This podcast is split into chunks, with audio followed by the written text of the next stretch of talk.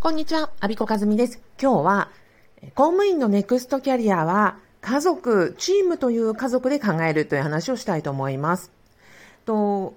まあ、この話はですね、まあ、実は、えー、たった一人の方に向けてお話をしております。うんと、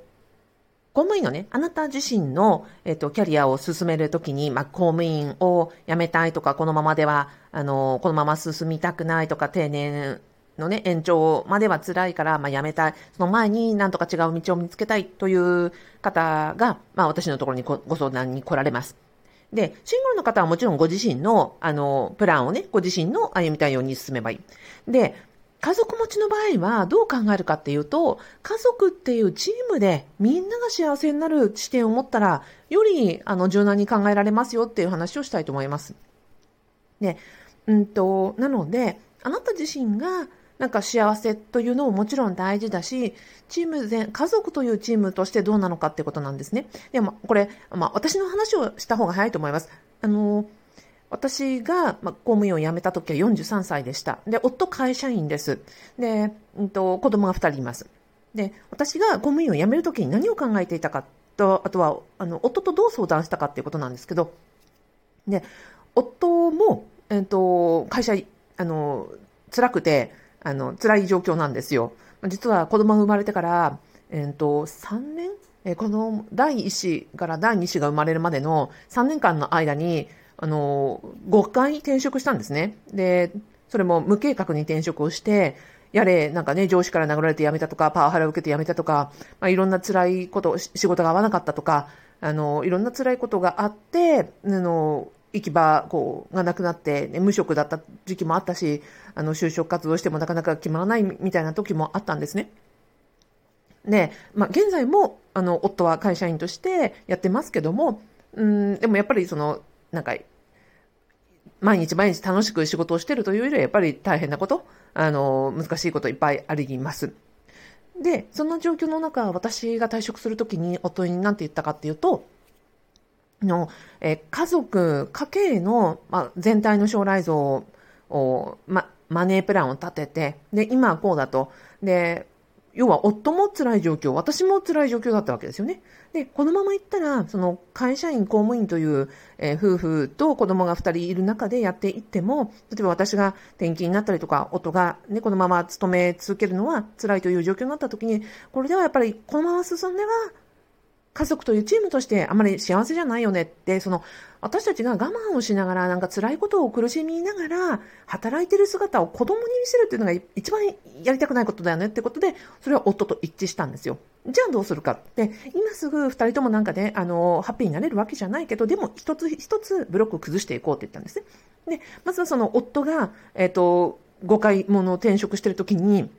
まあ私が、そこの間はコンビニ辞めなかったですよ、逆に言うとね。私が家計支えるからあなたは、その、自分がしばらく勤めてもいいような会社探しなって言って、その、私の育休手当とかで生活してましたよ。育休、ね、血のみご抱えて、私育休手当、夫無職みたいなのも、まあ、のありました。ね、そういう時はだから、あの、夫が辛かった時は私の給料で、えっ、ー、と、私が世帯主になって大黒柱になって彼を支えましたと。で、落ち着いた時に、あ、ここの会社だったらまあしばらく入れそうだっていう話になったんで、で、分かったと。じゃあ今だったら私、あの、起業すると。で、言って公務員を辞めて、で、悪いけど、3年だけ私のことを養ってくれと。3年だけ今の会社で何があってもちょっと、あの、我慢して勤めてくれと。で、私は3年の間に事業を立ち上げると。で、それで、うんと、私も事業を立ち上げて、そこで私が、その、家計を賄えるようになったら、今度はまた、夫が次の、あの、なんだろう、よりいい職場見つけるための、あの、サポートするからねっていうふうに言って、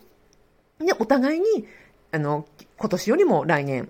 来年よりも再来年、あの、少しずつ幸せな状況になれるように、お互い、あの、サポートしてきたんですね。で、家族というチームがあるって何がいいか、共働き何がいいかっていうと、二輪車なんですよ。あの、要は、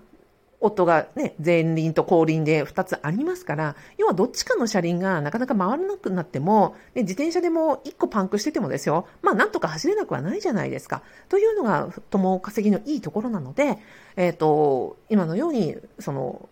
ゆくゆくお互いが幸せになれるように。で、その幸せ、な親として働いてる姿とか、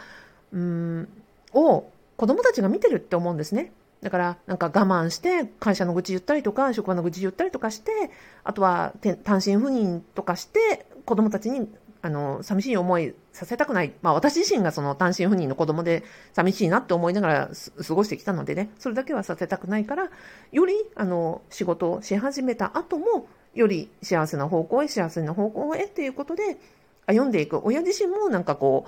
う、チャレンジしていく姿を子供たちが見てたら、なんか彼らの職業観にもいいプラスになるんじゃないかなって思ったんですよ。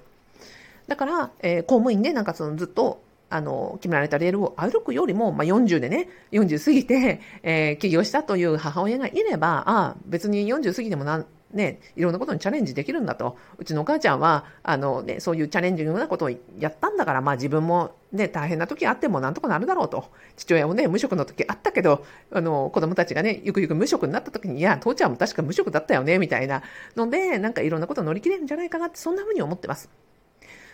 で、えっと、今、その、起業して、3年なんとか、あの、養ってくれって頼んで、ちょうど丸3年なんですね。おかげさまで、